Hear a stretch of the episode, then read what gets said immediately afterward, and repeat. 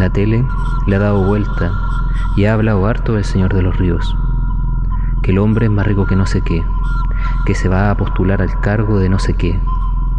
Yo lo he visto, yo lo conozco. Él vive en esa casona grande ahí, en esa casa que tiene como forma de palacio. Yo sé que desde hace algunos años le ha costado llorar. Todas las noches a eso de las once y media más o menos, intenta que el agua le brote por la vista. Y yo he visto sus ojos. Los tiene secos, como el desierto. El agua se le atora a la altura del cuello, por eso no le brota. Hay personas que dicen que tiene un nudo ahí. Yo diría más bien que tiene una represa. De hecho, yo vi cuando le dijo a los hombres, oye, construyanle un muro a ese río.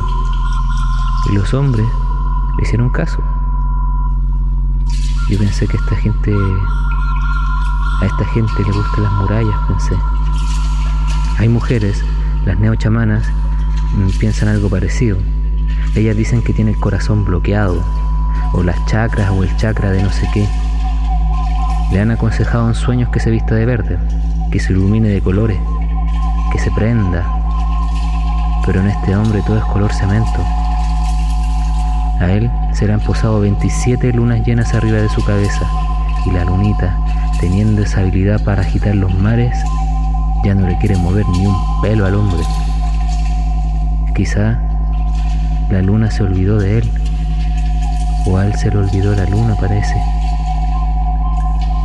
Yo sé que las cosas no andan bien. Vivimos tiempos difíciles. Pero me da gusto ver mujeres cultivando cuarzos en los ríos. La otra vez me sumé a esa actividad cantando. Y es que cantando se desatan los nudos, se rompen los muros, el agua corre, llegan los colores y uno puede dormir así, mansito.